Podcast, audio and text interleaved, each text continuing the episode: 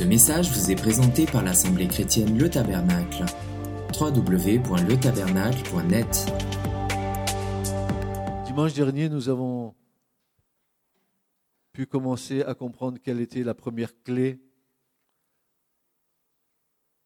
Car le temps de Dieu n'est pas le temps de l'homme. Nous avons vite compris cela dimanche dernier, que, que Dieu a l'administration, il administre le, son temps pour amener son temps à la plénitude de l'homme sur le plan terrestre. Et bien sûr, nous, il y a un décalage entre l'éternité et le terrestre, il y a un décalage entre l'éternité de Dieu et nos jours limités de 24 heures, n'est-ce pas? Nous, nous sommes dans un schéma terrestre. Mais le schéma de Dieu est illimité. Alors comment Dieu travaille dans ce temps pour nous et dans notre temps à nous pour que ayant placé des points de repère dans le, temps humain, il puisse accomplir son plan et sa volonté. Nous, nous devrions, nous devrions, conditionnel, être intelligents dans le véritable. C'est l'onction de Dieu qui repose sur nous qui nous rend intelligents. Alors l'onction n'est pas un frémissement de l'épiderme, ni des poils qui se hérissent. L'onction n'est pas je tremble des pieds à la tête parce que Dieu me visite. Non, non, c'est pas tout à fait ça. L'onction de Dieu, c'est cette certitude que sa parole vit en nous et que sa parole est la garantie que nous sommes intelligents en lui parce que l'Esprit de Dieu nous a révélé sa parole. Que la parole. Que la parole. Que la parole, parce que la parole, c'est Christ. Vous dites avec moi, la parole, c'est Christ. Et Christ est la parole.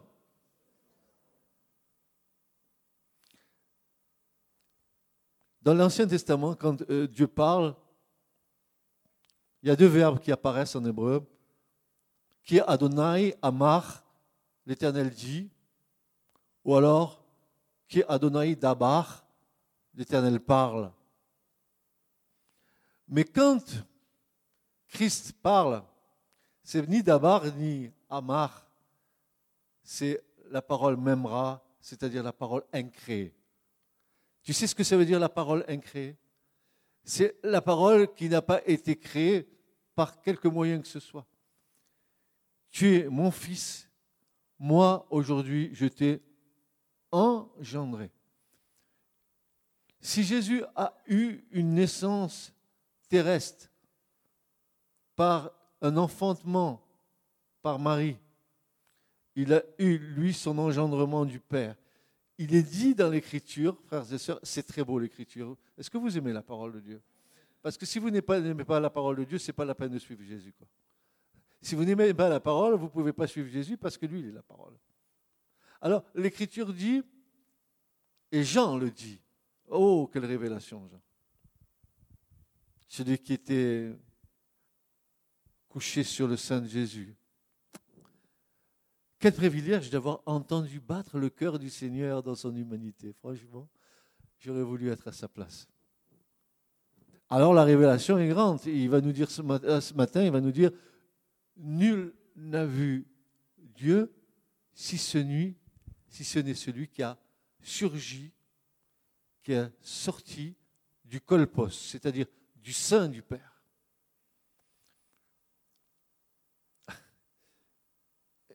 Comment vous expliquer ça? Il, il, est sorti du cœur du Père, engendré, non pas créé, symbole de Nicée, de la même nature que le Père. Vous connaissez le symbole de Nicée? Oui, c'est un symbole qui a fixé vraiment la, divinité de Christ. Engendré n'est pas créé, mais de la même nature que le Père. Consubstantiel au Père. Ah, Paul va dire non, mieux que ça, il va dire il est l'image du Dieu invisible, le resplendissement de sa gloire, l'empreinte de sa substance. Le caractère même de Dieu. Celui qui m'a vu, euh, ben, il a vu là. Pourquoi tu me demandes, Julien, de, de, de, te révéler, que je me révèle à moi? Celui qui m'a vu, il a vu le Père. Car le Père et moi, nous sommes un. Echad. Et quand vous le voyez, le mot Echad, frères et sœurs, excusez-moi ce matin, je suis en train de, je ne sais pas où je vais, mais quand vous voyez le mot Echad en hébreu, il y a un Aleph, il y a un Ched et il y a un Dalet. Et la valeur numérique de ce mot Echad 1, c'est 123. 123, c'est 3 en 1, 1 en 2, 2 en 3, 3 en 1. C'est Dieu dans sa plénitude. Et quand vous remettez le, premier euh, Aleph, le premier mot de Echad, vous allez vous apercevoir qu'en bas, dans la voyelle, il y a un ségol. Ça veut dire il y a trois points comme ça, pour nous montrer que Dieu est trois. Et puis, vous allez vers Echad et vous regardez la voyelle en bas. Vous avez comme une, espèce de croix tronquée. Il n'y a pas le haut, mais il y a la transversale. Et, il y a le bas. Et, ça veut dire que les trois sont un. Ça, c'est l'hébreu. Ça, c'est la parole. Ça, c'est la confession d'Israël. Deutéronome 6.3. Shema Israël, Adonai Elohenu, Adonai Echad. Écoute Israël, le Seigneur notre Dieu est le Dieu un. C'est la confession de l'Église. C'est la confession de notre foi. C'est la confession que les anges ont dans le ciel. Oui, Dieu est un. Mais ils sont trois. trois en un. Mais non, ils sont deux. Non, deux en trois. Et un en deux. Et deux en un. Et un en trois. Ils sont indissociables. La couronne suprême, l'intelligence et la sagesse. Les trois fondements de Dieu. Couronne suprême, Aleph, A, le première lettre de l'alphabet hébraïque. J'aime bien parce qu'il y a quelque chose que j'ai lu il n'y a pas très longtemps qui m'a qui qui, qui renversé. Toutes les lettres de l'alphabet se sont venues se présenter devant Dieu au moment de la création, toutes. Ça a commencé par le Tav. Pourquoi le Tav? La dernière lettre de l'hébreu, de l'alphabet, parce que le Tav, c'est le signe de la croix. Elle se présente devant Dieu. Oh, l'Éternel, c'est avec moi que tu vas créer la terre. Moi, le Tav. Parce que dans Emet, toi, tu es vérité, moi, j'y suis dedans. Et Dieu va lui dire non, non, non, non, non, Tav, tu ne vas pas créer la terre parce que tu fais Mawet, et dans Mawet, il y a la mort. Donc, tu ne peux pas. Et chaque lettre va se présenter devant Dieu comme ça. Et chaque lettre a bonne raison de dire à Dieu, mais je suis le Chine, et tu es le Shaddai, c'est avec moi que tu vas créer. Non, non, non, non, c'est pas avec toi. Et puis, ça monte, ça monte, ça monte, ça monte, et ça arrive au B. Et Dieu dit, oui, c'est avec toi que je vais créer bête. Pourquoi avec toi? Parce que toi, tu es bara. Pourquoi tu es bara? Parce que toi, tu es mon fils. C'est avec toi que je vais créer. Et la, lettre A arrive et dit, mais alors, je ne peux rien te demander puisque tu as décidé de créer avec Bara. Et Dieu dit à Aleph, la couronne de gloire, là où il y a tout dedans, il va dire, mais non, en toi, il y a tout. Il n'y a pas besoin de toi. Tout est en toi. Et avec moi, je vais créer avec lui, avec mon fils, avec Bara, avec mon fils, je crée. Et c'est pour ça que dans le premier mot de l'écriture, dans au commencement, nous savons que c'est dans le mot même commencement, nous savons que c'est le Fils qui a créé l'univers entier. Tout a été créé par lui. Les choses visibles les choses. Tout a, il a créé les mondes. Oh, science trop grande pour nous. Hein, mon frère Stéphane? C'est trop grand pour nous, ça nous dépasse. ça me dépasse. Qui es-tu, Christ? Tu te poses la question? C'est le petit Jésus que tu chantes à la guitare? Non, non, non, non, non. C'est le petit Jésus que tu crois? Non, non, non, non, non. C'est le roi des rois et le Seigneur de tous les seigneurs. L'univers, devant lui, se tient en silence. Alors Dieu, il est dit que Dieu a une administration de la plénitude des temps. Nous avons vu dimanche dernier, frères et sœurs, la première clé. Et nous avons compris que pour Dieu, un jour, c'est comme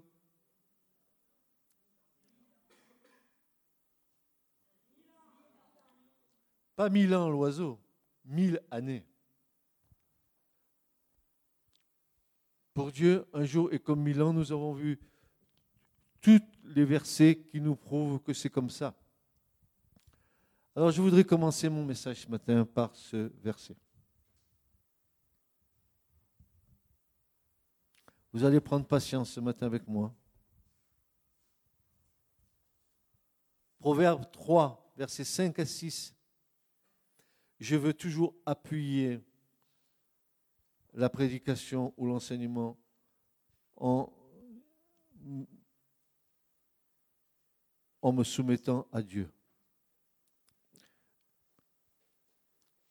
Apprenez-vous à vous soumettre à Dieu dans les moindres détails de vos vies. Proverbe chapitre 3, versets 5 à 6, il nous est dit ceci. Confie-toi de tout ton cœur à l'Éternel. Et voilà. Et ne t'appuie pas sur ton intelligence.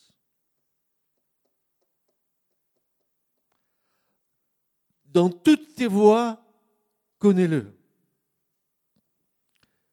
Et il dirigera tes sentiers.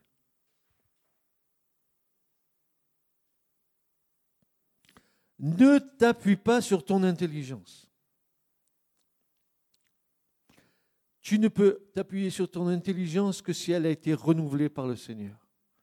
Comme dit Paul dans Romains 12, il dit, soyez transformés par le renouvellement spirituel de votre intelligence pour comprendre quelle est la volonté de Dieu, celle qui est bonne, parfaite et agréable devant Dieu.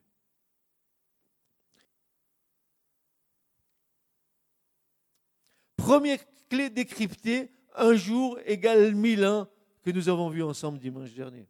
Un jour avec Dieu égale mille ans pour les hommes. Un jour avec Dieu, mille ans pour les hommes. Et vous remarquerez qu'il n'est pas marqué ici qu'un jour est comme un long moment, mais mille ans. Pas vingt ans, pas cinquante ans, pas cent ans, pas deux cents ans, mille ans. Alors tu dis un jour égale mille ans. Dis-le. Un jour pour l'homme égale mille ans pour Dieu. Et vous allez voir que le temps de l'homme, ce n'est pas le temps de Dieu. Un jour pour l'homme, c'est combien d'heures? Ben, tu fais 24 par mille. Et tu verras bien combien d'heures que Dieu a en, plus euh, par rapport à nous. Dieu travaille dans le temps. Pourquoi choisir mille ans plutôt qu'un autre nombre? Ça, c'est une bonne question, n'est-ce pas? Psaume 92, 90, verset 12 nous dit ceci. Psaume 90, verset 12 nous dit ceci. Enseigne-nous à bien compter nos jours. Je suis sûr que vous connaissez toute votre date d'anniversaire, non? Hmm? Il n'y a pas des anniversaires à, souhaiter bientôt là? Euh, Samuel, non, par, par, exemple non? Samuel, non? C'est l'année prochaine de cette année. D'accord. Psaume 90, verset 12 nous dit Enseigne-nous à bien compter nos jours. Pourquoi faire? Pourquoi faire? Afin que nous appliquions notre cœur à la sagesse. Afin que nous appliquions notre cœur à la sagesse, nous devons prendre conscience de la valeur du temps que Dieu nous départit. Chaque jour devrait être pour nous une louange à Dieu parce qu'il nous fait vivre un jour de plus. Mais dans un jour de plus, tu peux faire plein de choses. Tu peux manifester l'amour, tu peux partager, tu peux. C'est comme une grâce de Dieu. Un jour, un jour, nous, on a l'habitude, hein, ça s'égrène. Un jour, hein, je mange, je dors, je me couche, je me lève. Mais la grâce de Dieu dans ta journée, c'est quoi?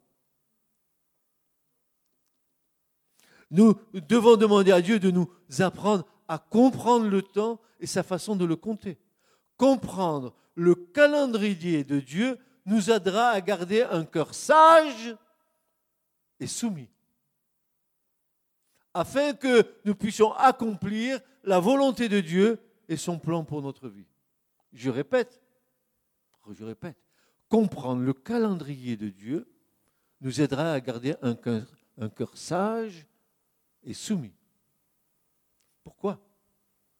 Parce que si nous comprenons le calendrier de Dieu, notre cœur et notre vie va se mettre en harmonie avec Dieu pour attendre le temps de Dieu qui nous a été révélé. C'est l'attitude des vierges sages.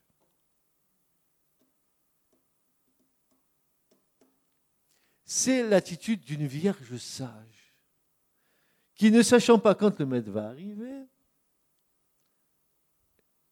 continue à produire de l'huile. Prière, intercession, lecture de la parole, partage, exhortation, édification, amour, amour, amour. Tu pourrais avoir la plus grande science, tu pourrais avoir la plus grande connaissance de la parole, tu pourrais être un, bon prophète, tu pourrais prophétiser, mais si tu n'as pas l'amour, ça te sert de rien. Vous comprenez que quand les prophètes de l'Ancien Testament disaient Qui amar Adonai, ainsi parle l'Éternel, et qu'ils annonçaient au peuple de Dieu les oracles de Dieu, parce que Dieu les avait montés en esprit dans la salle du trône, ils avaient eu le privilège d'entendre et de voir ce que Dieu a dit et ce que Dieu a décidé pour le peuple en bas. Parce que oui, c'est ainsi que Dieu fait. Regardez, regardez comment Dieu agit. Regardez le prophète Jérémie, ce qu'il va dire.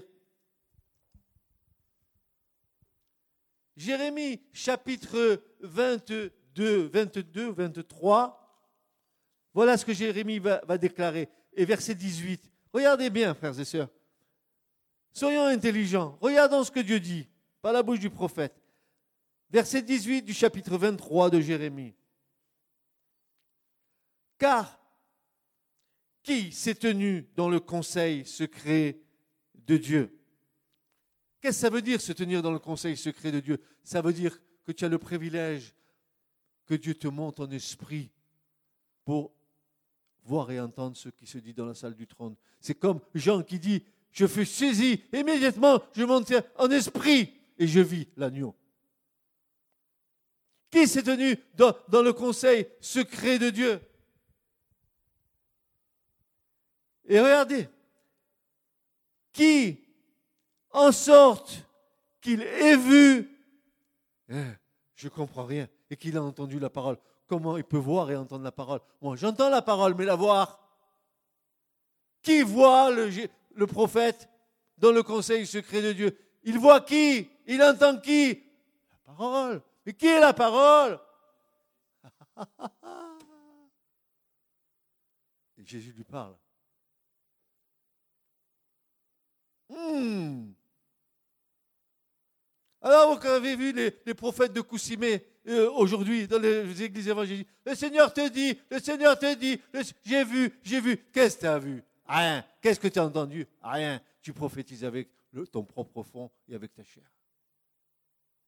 Tu es monté, toi, tu t'es tenu devant Dieu dans le conseil secret de Dieu, tu es monté, tu as vu, tu as entendu la parole pour venir me dire, Dieu a dit, et si le prophète prophétise et que la chose ne s'est pas accomplie, ça badinez pas, on le lapidait. Nos églises évangéliques devraient être remplies de morts.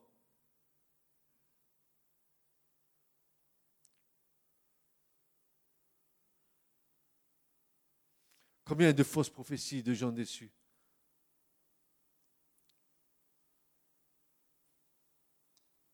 Combien de faux prophètes? Combien de faux dons? Parce que l'Église est incapable d'éprouver et de discerner quoi que ce soit. Et les gens sont jetés. Ils sont, battus avec les prophéties. Ils mettent des espérances dans des fausses prophéties. Ils courent toute leur vie après des prophéties qui ne se réaliseront jamais. Parce que rien n'a été prouvé.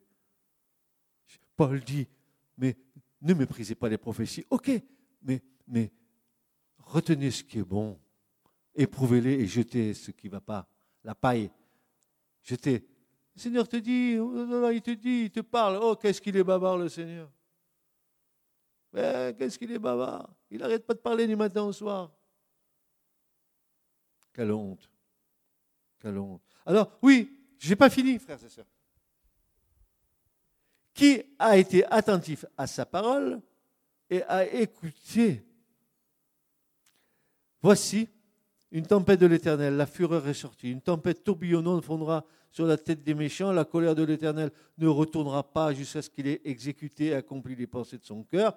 Regardez ce qu'il est dit là, à la fin des jours, vous le comprendrez avec intelligence. Jérémie, il a eu les révélations pour la fin des temps, comme Esaïe, comme Ézéchiel. Il dit à la fin des temps, ce que moi j'ai vu et entendu en haut, vous allez le comprendre à la fin des temps. Et c'est pour ça que nous devons avoir de l'intelligence pour comprendre ces choses que les prophètes nous ont révélées. Je vais vous dire ce matin, tout ce que les prophètes ont prophétisé, que ce soit Esaïe, Ézéchiel, Daniel, tous les prophètes ont prophétisé pour les temps que nous vivons aujourd'hui. Aujourd'hui, nous sommes une génération de privilégiés, malgré que l'Église soit faible. On est une, euh, une génération qui va voir se réaliser tous les temps que Dieu a fixés d'avance de sa propre autorité, frères et sœurs. Nous sommes une génération bénie, malgré que nous soyons dans une génération qui... L'Église du Seigneur devrait être fervente d'esprit. Elle devrait chercher la pensée de l'esprit. Vous comprenez, il y en a marre. Un coup de guitare, un coup de petite prédication, et allez, les cultes monotones qui, allez, et après, comme ça ne marche pas, on fait des choses comme avec le monde, on fait des petits trucs dans l'église, hein, des petites marionnettes, on fait des petits concerts de louanges, juste pour animer l'église. Mais où est l'esprit? Mais où est l'esprit? Où est l'esprit de Dieu? Où est Dieu dans ces affaires-là? Où est le Seigneur? On fait marcher l'église comme une entreprise. Des prédications sans saveur, des gens sans espérance, dimanche après dimanche, ils viennent chauffer les chaises, ils ressortent aussi vite qu'ils sont rentrés.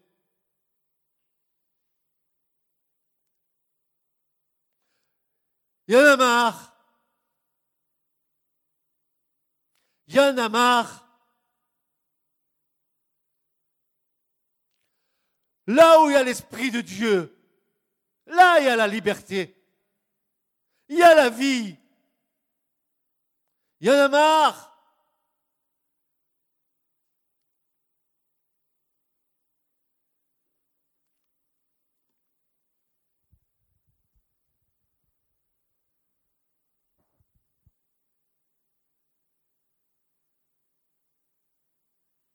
Enseigne-nous à bien compter nos jours afin que nous appliquions notre cœur à la sagesse.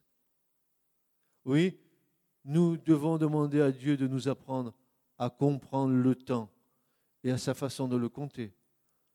Ben, comprendre le calendrier de Dieu nous aidera à garder un cœur sage et soumis. Je le répète, afin que nous puissions accomplir la volonté de Dieu et son plan pour nos vies. Et en retournant en arrière dans ce psaume au verset 4, le psalmiste va dire Car bilan sont à tes yeux comme le jour d'hier. Pierre le répétera dans 2 Pierre 8, 3, 8, on l'avait vu la semaine dernière, mais il y a une chose bien aimée que vous ne pouvez pas ignorer, c'est que devant le Seigneur, un jour est comme mille ans, et mille ans est comme un jour. Et je vous avais donné une traduction plus latérale, littérale dimanche de ce passage, qui est très très importante pour moi ne laissez pas ce fait précis, c'est-à-dire ces mille ans, échapper à votre attention. C'est une traduction. Hein. Ne laissez pas ce fait précis échapper à votre attention. Qu'un jour pour Dieu, c'est comme mille ans. Alors maintenant, ça étant admis, nous allons à la deuxième clé. On n'est pas encore arrivé, mais on y arrive. Alors Dieu a révélé son modèle de base du temps à travers la semaine de la création qui représente le canevas de toutes les semaines. La Bible débute avec les sept jours de la création. Pourquoi Dieu a-t-il pris sept jours plutôt que un, deux ou trente jours, si ce n'est pour établir un modèle et une structure du temps?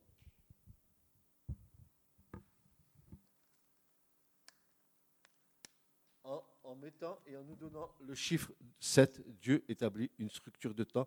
Et vous verrez que dans la structure du temps de Dieu, c'est toujours le chiffre 7. 7 pour une semaine, 7 pour, le, pour une année de sabbat, 7, pour le, 7 fois 7, 49 pour le jubilé, et que chaque fois le chiffre 7 va revenir, et chaque fois que ce chiffre 7 va revenir, vous verrez que le temps de Dieu ben, ne correspond pas au temps de l'homme. C'est pour ça, frères et sœurs, qu'il y a eu pléthore, pléthore de, de, de, fausses, de fausses espérances pour l'Église du Seigneur au cours des siècles. C'est que quand les, théologiens ou, les hommes de Dieu se sont penchés sur l'Écriture, ils ont voulu interpréter les temps, les temps de l'Écriture avec le temps humain, alors qu'il faut l'interpréter avec le temps de Dieu. Et c'est pour ça qu'ils se sont tous trompés. Tous trompés. Tous. Il n'y en a pas un qui a approché la vérité. Regardez bien, quand nous regardons les différentes sectes, comme témoins de Jéhovah, ou les adventistes. je ne dirais pas que les adventistes du septième jour est une secte, mais je dirais qu'ils se sont eux aussi trompés, les mormons et, toutes ces grandes sectes chrétiennes, soi-disant, qui ont tous annoncé le retour du Seigneur. Alors les uns c'était en 14, les autres après ça a été en 34, après ça a été après après c'était en voilà au gré et, aujourd'hui encore, frères et sœurs, il y a, des, dans, nos églises évangéliques, il y a des gens qui ont écrit des, livres où ils, ils, absolutisent le fait que l'enlèvement de l'Église va se faire au mois de septembre, là maintenant. Et il y a pléthore de livres qui sont sortis. Et des gens qui disent, j'ai reçu du Seigneur, on va voir s'ils ont reçu du Seigneur. Et il y a des églises qui ont invité ces gens.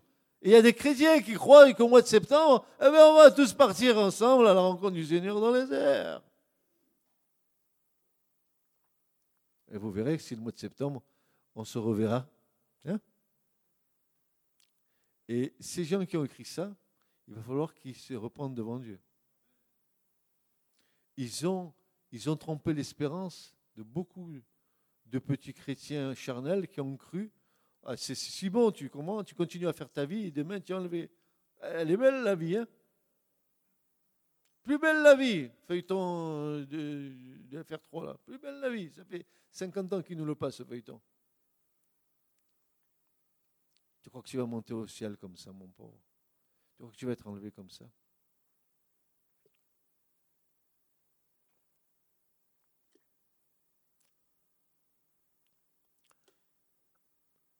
Pourquoi Dieu a-t-il pris sept jours plutôt que un, deux ou trente, si ce n'est pour établir un modèle et une structure du temps? Est-ce que vous comprenez jusqu'à présent tout ce que je suis en train de vous dire? Vous, vous avez saisi? Hein?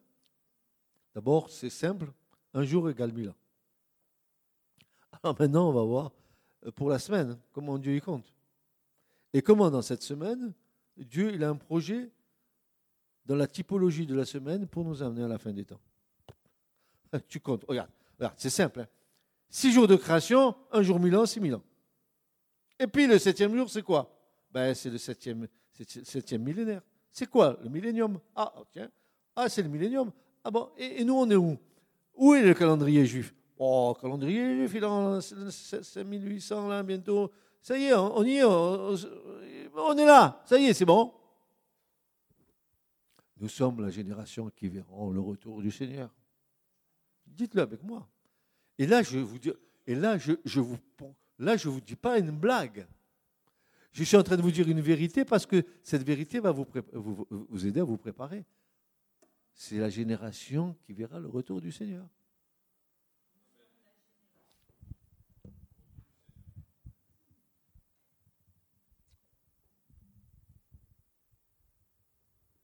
Dieu n'a rien créé de nouveau après cette semaine. Il a créer toute chose sous une forme de semence et ensuite tout s'est développé à partir d'une canevas de la semence originelle. Tout, comme, il a créé toute chose pour l'homme en sept jours, il a créé les airs du temps pour l'homme en fonction du canevas de la semaine de la création. La semence du temps, c'est-à-dire l'histoire de l'homme, est la semaine de la création.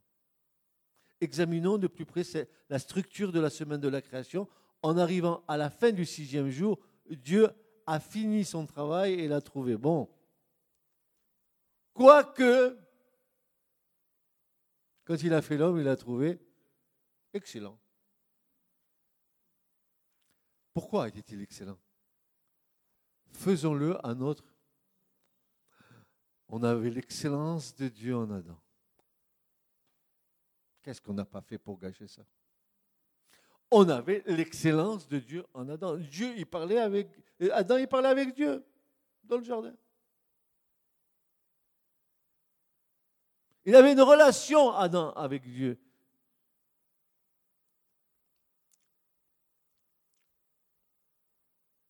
Euh, euh, euh, en Adam, il y avait de l'humain et il y avait du divin. En Christ, il y avait du divin et il y avait de l'humain. En nous. Il y a de l'homme, de l'humanité, de la chair, mais il y a aussi du divin, car nous participons de la nature divine. Nous sommes des nouveaux. Nous. Aïe, on a une double dualité. C'est pour ça qu'on a des combats. Tu compris? Pourquoi? Parce que moins tu es soumis à Dieu, plus ta chair domine, et plus l'esprit, tu le mets en contrebas. Mais plus tu es soumis à Dieu, plus l'esprit grandit, et plus la chair est en train de descendre. Et c'est pour ça que Paul va dire à un moment donné, je suis crucifié avec Christ. Ce n'est plus moi qui vis, c'est Christ qui vit en moi. Alléluia. Et alors, tu comprends, toi qui as été euh, enseigné, je ne sais pas comment, mais je vais te dire une chose ce matin. On t'a dit le Saint-Esprit c'est pour les dons, le Saint-Esprit c'est pour si. Mais oui, c'est vrai. C'est vrai, c'est vrai. Oui, le Saint-Esprit donne les dons. Mais ce n'est pas que pour ça que le Saint-Esprit t'a été donné. Le Saint-Esprit, s'il vit en toi, c'est pour te garantir que tu vas avoir la victoire sur ta chair. Pourquoi? Parce que Paul le dit.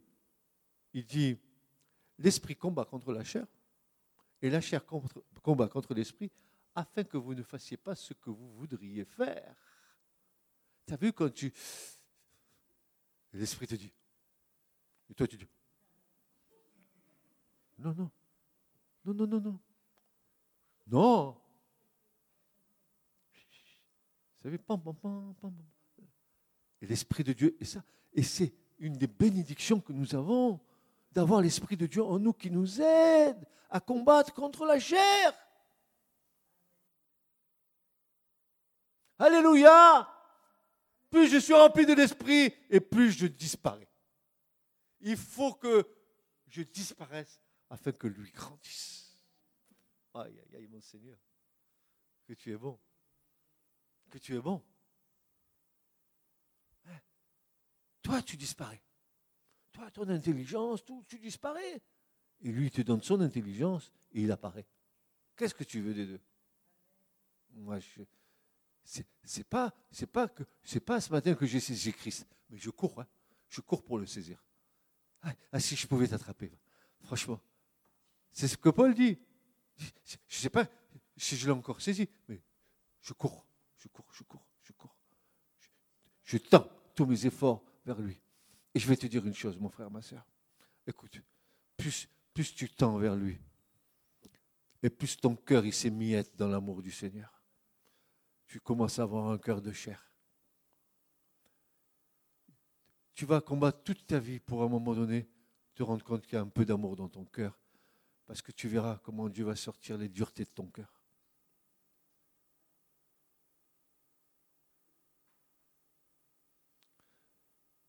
Il, il émiette ton cœur, il, le brise en petits morceaux. Les duretés, tu sais, les, trucs là. Euh, je, changerai leur cœur de pierre pour en faire un cœur de chair. Tu sais, quand tu es dur avec toi-même, quand tu es dur avec les autres, quand tu es intransigeant, quand tu crois avoir toujours raison. Alors que le Seigneur, il te dit, mais pardonne. Pardonne. Humilie-toi. C'est dur de s'humilier, Seigneur. Humilie-toi. Humilie-toi sous la main puissante de Dieu et Dieu, il t'élèvera. Humilie-toi. Père de ta superbe, de ta contenance, de ta prestance, de ce que tu parais. Sois humble. Doux et humble de cœur. Voici, voici le Messie monté sur un âne. Tu te rends compte, un âne qui a le privilège de porter le Seigneur. Et nous sommes des ânes qui portons le Seigneur sur nous.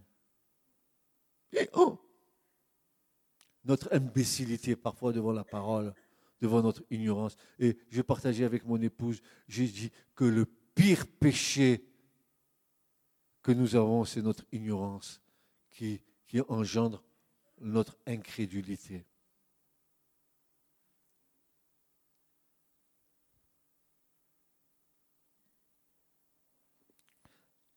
En arrivant à la fin du sixième jour, Dieu a fini son travail et l'a trouvé bon.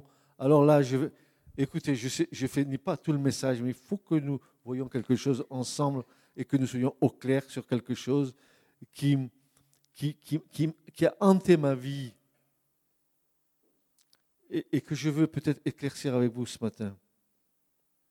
Pour, avoir une bonne compréhension de ce passage. Il est dit que à la fin du septième jour, dans Genèse chapitre 2, versets 2 et 3, il est dit que, que Dieu se reposa au septième jour de toute son œuvre qu'il avait faite.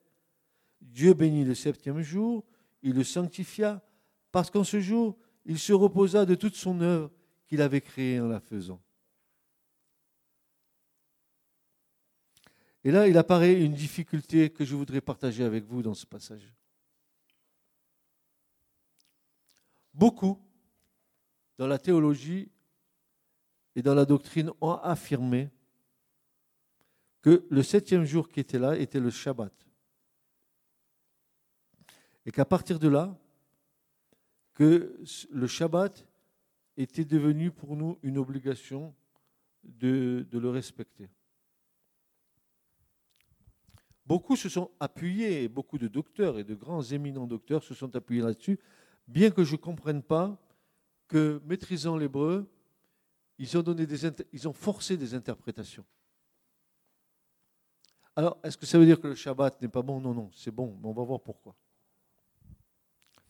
Ici, quand il est dit que Dieu se reposa de toute son œuvre, il y a un, un mot qui pourrait être Shabbat, mais qui n'est pas Shabbat.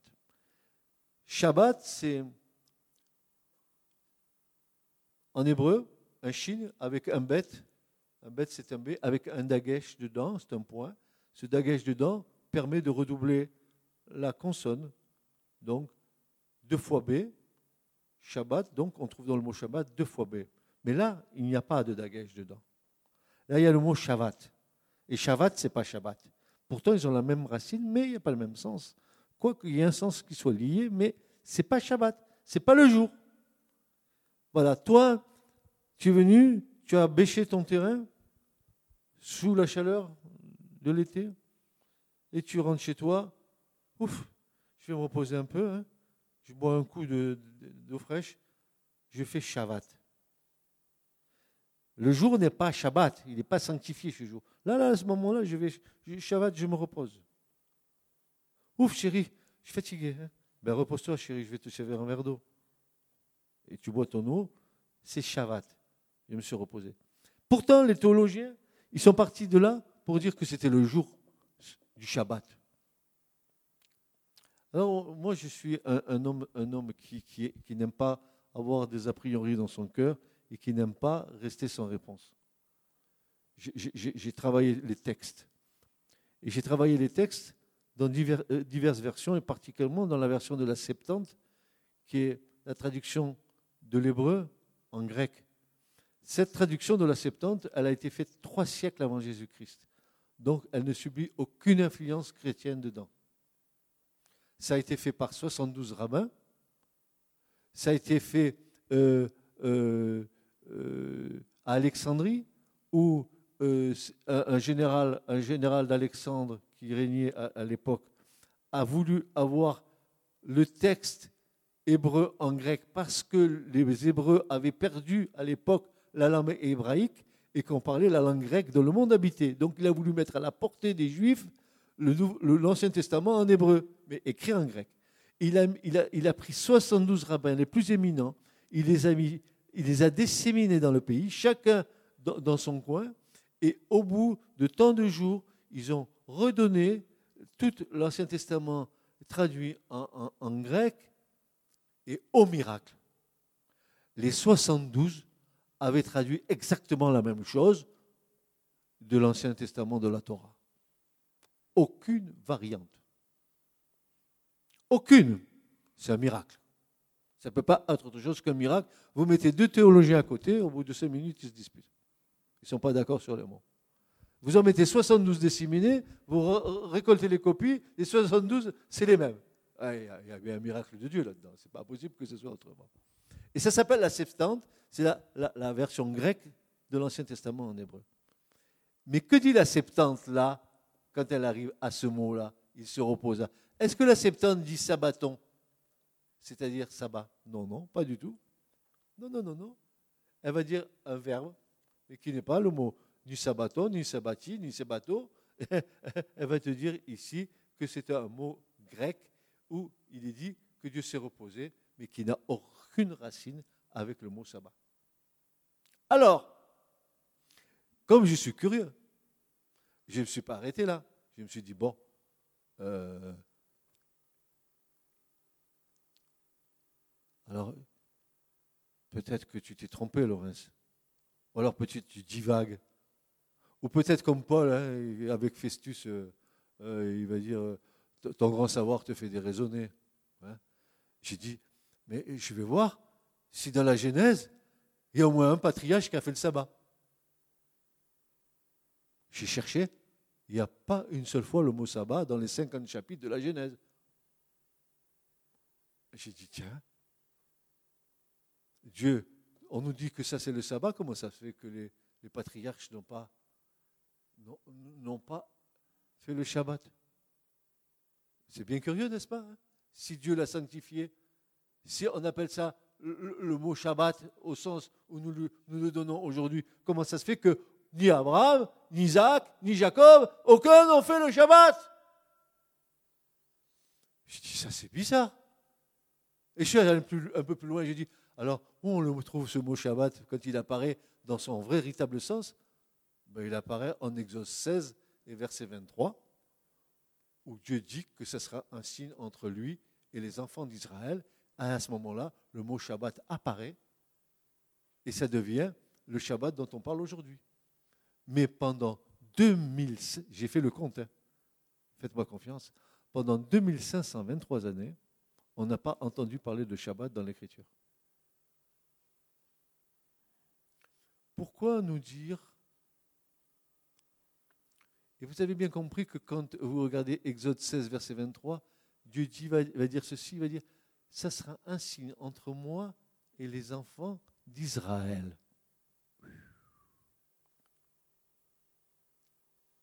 C'est un signe entre Dieu et les enfants d'Israël. Quand nous sommes rentrés dans la dispensation de la nouvelle alliance, frères et sœurs, que dit les actes des apôtres? Quand les, apôtres vont se réunir en disant, mais qu'est-ce qu'on va imposer aux gens des nations que nous sommes? Qu'est-ce qu'ils ont dit? De s'abstenir du sang, de la viande sacrifiée aux idoles, de s'abstenir de, de l'impudicité, n'est-ce pas? Il y a trois, trois choses ou quatre choses que... Est-ce qu'ils ont dit de faire le Shabbat? Mais eux, selon leur coutume, ils étaient juifs. C'était le signe de l'alliance entre Dieu et eux. Ils ont fait, ils faisaient le Shabbat, puisqu'on voit Paul ou Jésus venir, selon sa coutume, euh, il venait dans les synagogues, n'est-ce pas? Mais c'était un signe entre Dieu et Israël. Et quand les nations sont venues au salut, qu'est-ce qu'on leur impose? On va leur imposer les 613 commandements? On va leur imposer les tzitzit? On va leur imposer les trucs? Non, non, non, non, non, non. Il nous a cru bon, et l'Esprit de Dieu a cru bon que on ne leur impose pas plus que ça. Ils n'allaient pas nous faire rentrer dans les mêmes déviations qu'ils ont connues avec les pharisiens dans leur religion. Ils nous ont expurgés de tout ce que les rabbins et les sages d'Israël avaient rajouté dans les choses de Dieu, comme si on a besoin de rajouter quelque chose à la parole de Dieu. C'est pour ça que Jésus leur dira, malheur à vous, pharisiens. Hein, vous dites aux autres de faire les choses et vous-même, vous ne les faites pas, vous ne les portez pas. Euh, vous, vous, allez au travers des mers pour, faire des prosélytes. Et quand vous avez fait des prosélytes, vous en faites des, enfants de la GN par les traditions que vous leur mettez sur le dos. Donc il y a bien là quelque chose, frères et sœurs, dans ce Shabbat qui nous interpelle. Et je voulais m'arrêter parce qu'il faudrait que nous puissions être au courant des choses et ne pas affirmer des choses sans les avoir contrôlées. Alors le Shabbat, oui, oui, mais Jésus n'a-t-il pas dit dans Marc qu'il était le maître du Shabbat? Qu'est-ce que c'est que le Shabbat? C'est un jour de repos. Mais qui est le, prince de paix? Qui nous donne le repos? C'est Christ. Est-ce qu'il nous le donne uniquement que le Shabbat? Non, tous les jours de notre vie. Nous sommes dans le repos de Christ. Tous les jours, je fais Shabbat. Il n'y a plus besoin d'un jour où pendant six jours je ne pense pas à Dieu, mais le septième je le consacre à Dieu. Tous les jours maintenant, je suis en esprit, en communion avec le Seigneur. Donc il faut, faut, absolument ne, ne, pas mélanger les choses. Parce que je connais des chrétiens, hein, alors ils sont juifs plus que les juifs. Font le Shabbat, ils font tout, toutes les fêtes, ils mangent cachère, ils mangent pas cachère, ils Ils se sont remis sous quoi?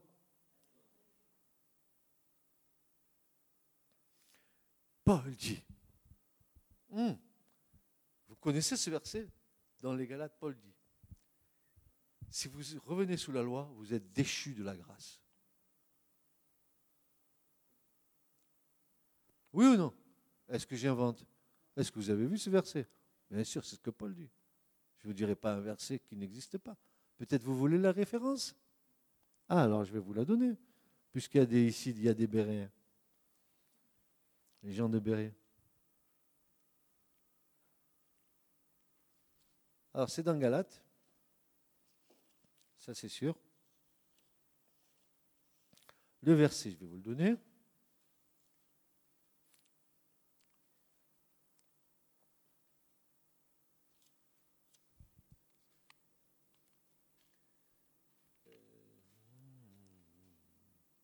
Si vous le trouvez avant moi, c'est encore mieux. Hein.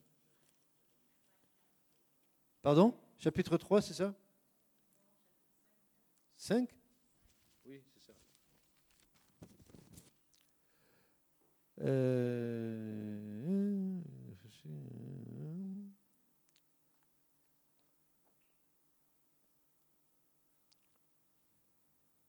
chapitre 5, vous avez le verset, non? 4 vous êtes séparés de tout bénéfice qu'il y a dans le Christ, vous tous qui êtes justifiés par la loi, vous êtes déchus de la grâce.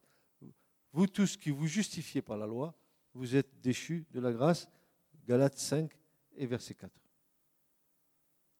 Voici moi, Paul, je vous dis que si vous êtes circoncis, Christ ne vous profitera de rien. Et je proteste de nouveau à tout homme circoncis qu'il est tenu d'accomplir toute la loi. Vous êtes séparés de tout le bénéfice qu'il y a dans le Christ. Vous tous qui vous justifiez par la loi, vous êtes déchus de la grâce. Pardon?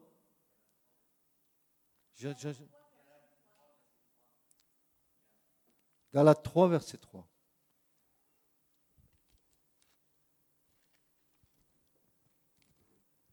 êtes-vous aussi insensés? Ayant commencé par l'esprit, achèveriez-vous maintenant par la chair? Avez-vous tant souffert en vain, si toutefois c'est en vain? Celui donc qui fournit l'esprit qui opère des miracles en vous, le fait-il sur le principe des œuvres de la loi ou de l'ouïe de la foi, comme Abraham a cru Dieu, et cela lui fut compté à justice?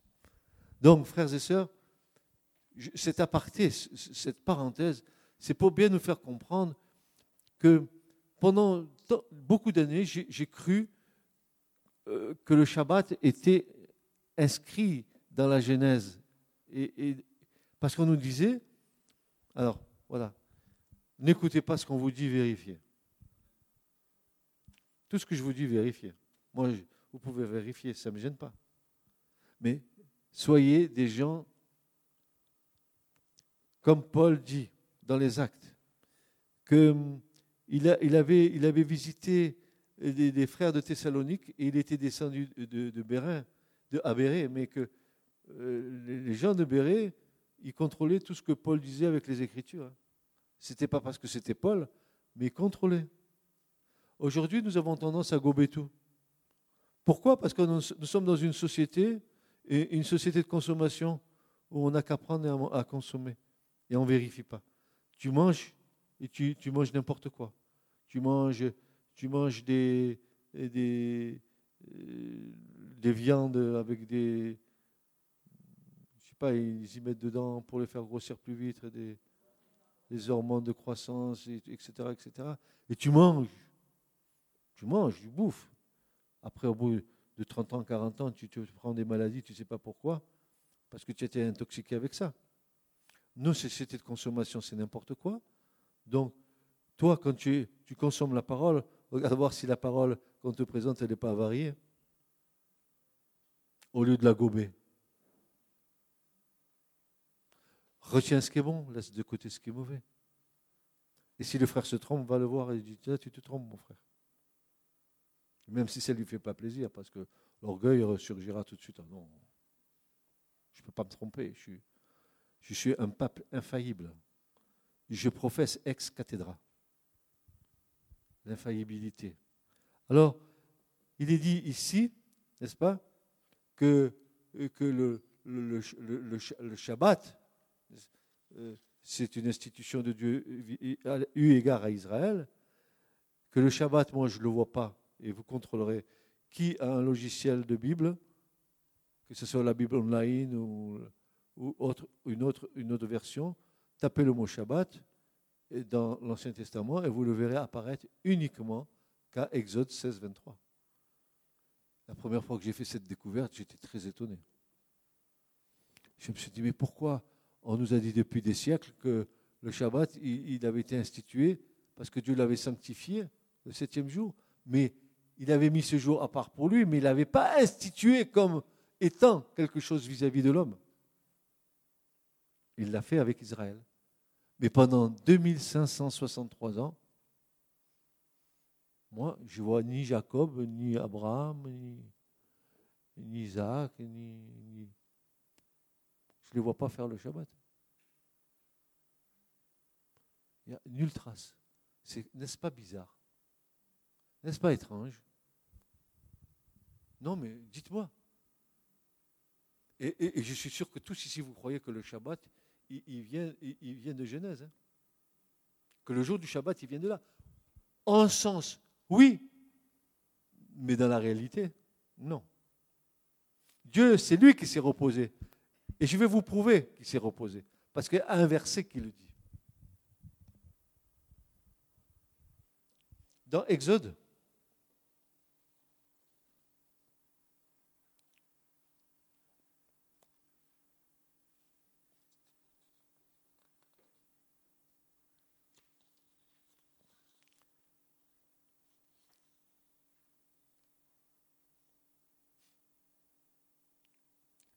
Exode 20, versets 8 à 11.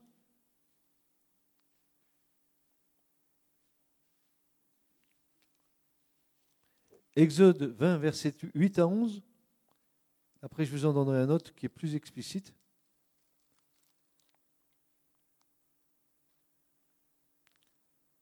c'est pour reprendre ce que Dieu va dire à Israël. Souviens-toi du jour du repos pour le sanctifier. Tu travailleras six et tu feras tout ton ouvrage. Mais le septième jour est le jour du repos de l'Éternel ton Dieu. Tu ne feras aucun ouvrage, ni toi, ni ton fils, ni ta fille, ni ton serviteur, ni ta servante, ni ton bétail, ni l'étranger qui est dans tes portes. Car en six jours l'Éternel a fait les cieux, la terre et la mer. Tout ce qui est contenu s'est reposé le septième jour. C'est pourquoi l'Éternel a béni le jour du repos et l'a sanctifié. Ça, c'est la base. Maintenant, regardez Exode 31. À partir du verset 13. Et c'est ce que je vous disais tout à l'heure. Vous allez voir le dernier verset 17, mais on va lire le 13 à partir du 13. Exode 31, Dieu dit à Moïse, à partir du verset 13, 12, l'Éternel parle à Moïse disant, Toi parle au fils d'Israël, disant, Certainement vous garderez mes sabbats, car c'est un signe entre moi et vous. Est-ce que quand Dieu dit ça, ils sont compris les nations là? Non, on est bien d'accord. C'est un signe entre moi et vous, entre moi et vous, Israël, mon peuple, n'est-ce pas? Car en vos générations, pour que vous sachiez que c'est moi l'Éternel qui vous sanctifie, et vous garderez le Shabbat, car il vous sera saint. Celui qui le profanera sera certainement mis à mort, car quiconque fera une œuvre en ce jour-là, cette âme sera retranchée du milieu de ses peuples. Pendant six jours, le travail se fera, et le septième jour est le Shabbat de repos consacré à l'Éternel. Quiconque fera une œuvre le jour du Shabbat sera certainement mis à mort. Et les fils d'Israël garderont le Shabbat pour observer le Shabbat en leur génération, une alliance perpétuelle. C'est signe entre moi et les fils d'Israël à toujours, car, écoutez bien, en six jours, l'Éternel a fait les cieux et la terre, et le septième jour, regardez ce qu'il est dit, il s'est reposé et s'est rafraîchi. C'est bien ce qu'on disait tout à l'heure. Il a fait Shabbat, il s'est reposé, mais il n'a pas fait Shabbat. Il, a fait, il s'est reposé. Il s'est reposé. Il s'est reposé. Maintenant, je vais vous dire une chose, frères et sœurs. Est-ce que vous connaissez l'Écriture? Est-ce que vous connaissez vraiment l'Écriture? Que va dire Paul aux Colossiens? Dans son chapitre 2, regardez ce que Paul va dire.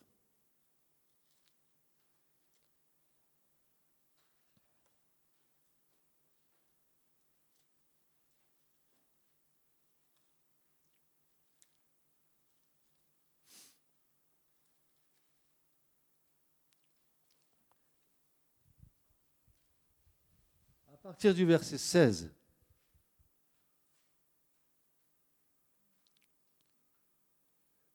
Colossiens 2 et verset 16. Que personne, donc, ne vous juge en ce qui concerne le manger ou le boire, ou à propos d'un jour de fête, ou de nouvelle lune, ou de sabbat, qui sont une ombre des choses à venir. Le sabbat était qu'une ombre des choses à venir. Le sabbat est qu'un jour que Dieu a mis à part. Mais le vrai sabbat, c'est une personne. C'est Christ. Ton repos. Venez à moi, vous tous qui êtes fatigués. Je vous donnerai du repos. Jésus est le maître du Shabbat. C'est lui notre repos. Et euh, moi, je me repose en lui chaque jour. Chaque jour, je suis dans le repos de mon Seigneur. Je n'ai pas besoin de venir le samedi pour me reposer et de faire la bringue pendant six jours dans la semaine, mais je viens tous les jours prendre mon repos en lui. Et Paul va dire qu'ils sont une ombre des choses à venir, mais le corps est du Christ, que personne ne vous frustre du prix du combat.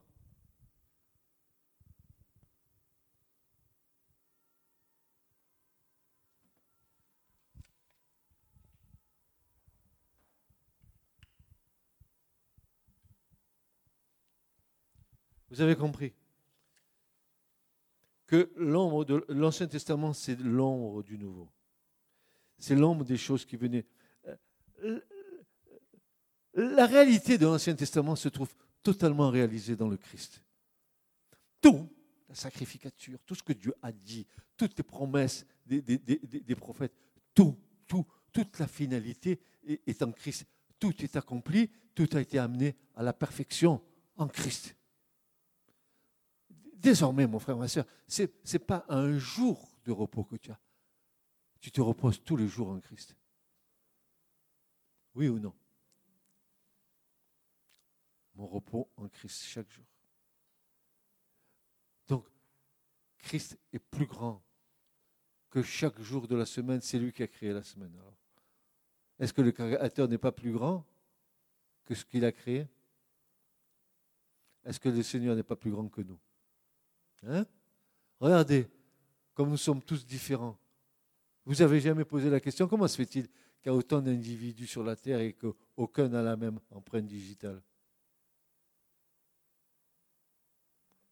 Quel mystère Tu sais pourquoi tu n'as pas la même empreinte digitale?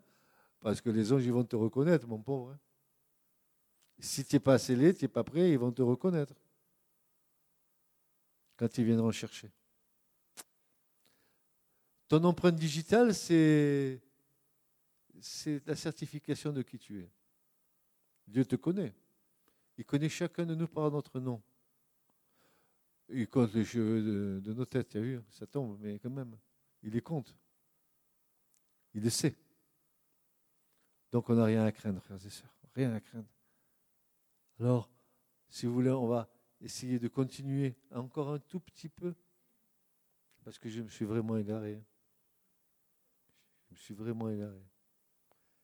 Exemple de l'utilisation par Dieu de la semaine de la création comme modèle pour le temps, la semaine de jours se terminant avec le septième jour par le jour du sabbat. Six jours, sabbat. La semaine d'année se termine par une année sabbatique. Lévitique 25, verset 1 à 7. Dieu dit à Israël de mesurer le temps en cycle de sept ans. Sept jours de la semaine, cycle de sept ans. C'est-à-dire, la septième année était une année de repos. Sept ans, une année de repos. Une année de repos. Il ne devait pas la cultiver. Tu faisais ton job pendant six ans sur ta terre, tu l'as retourné, tu la faisais. Et la septième année, si on, ben écoutez, si on faisait ça, on ne nous dirait pas aujourd'hui aux informations que la Terre a épuisé ses ressources parce qu'on a tout bousillé, parce qu'on n'a pas respecté le cycle de Dieu, parce qu'on n'a pas pendant six ans travaillé la Terre et eu du produit de la Terre et laissé la Terre en jachère pendant une septième année pour qu'elle reconstitue ses réserves. Si l'homme avait respecté ce que Dieu a, dit, on n'aurait pas aujourd'hui de problème. Et vous avez vu quelle honte, quelle honte à nous. Hein? Par mesure de rétorsion politique, on est capable, comme la Russie, de jeter à la poubelle toutes les importations qu'ils ont eues en rétorsion euh, euh, par rapport à l'Europe. Ils jettent, ils jettent de la, nourriture, ils jettent. Après, on dit, il manque, il manque, ça va manquer. L'homme, il se croit sage, il est devenu fou.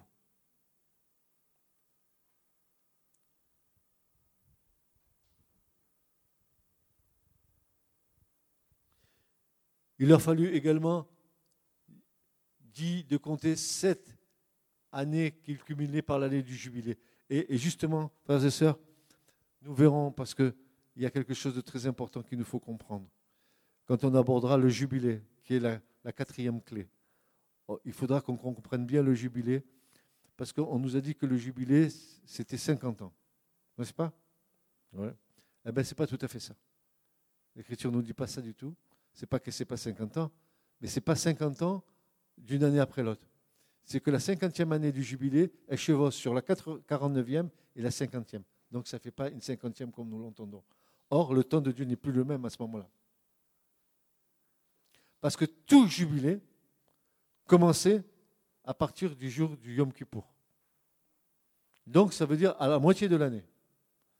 Donc la 50e année va commencer au moment de la 49e année et demie, au moment où, à la 49e année et demie, on, fête le Yom Kippour, alors là débute la 50e année pour Dieu, qui chevauche sur la 49e et c'est la 50e.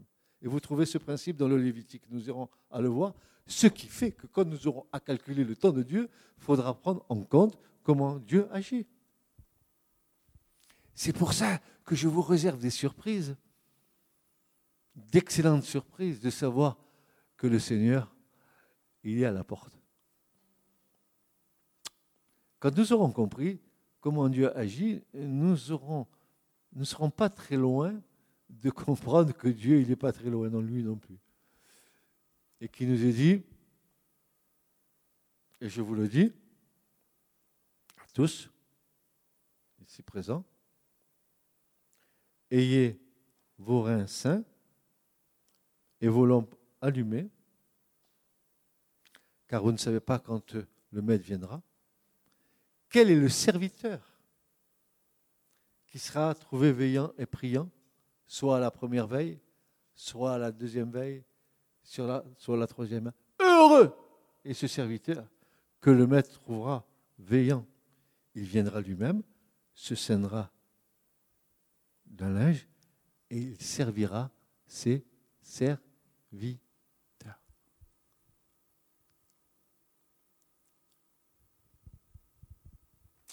Et vous savez que c'est Jésus lui-même qui viendra nous servir? Oh Seigneur.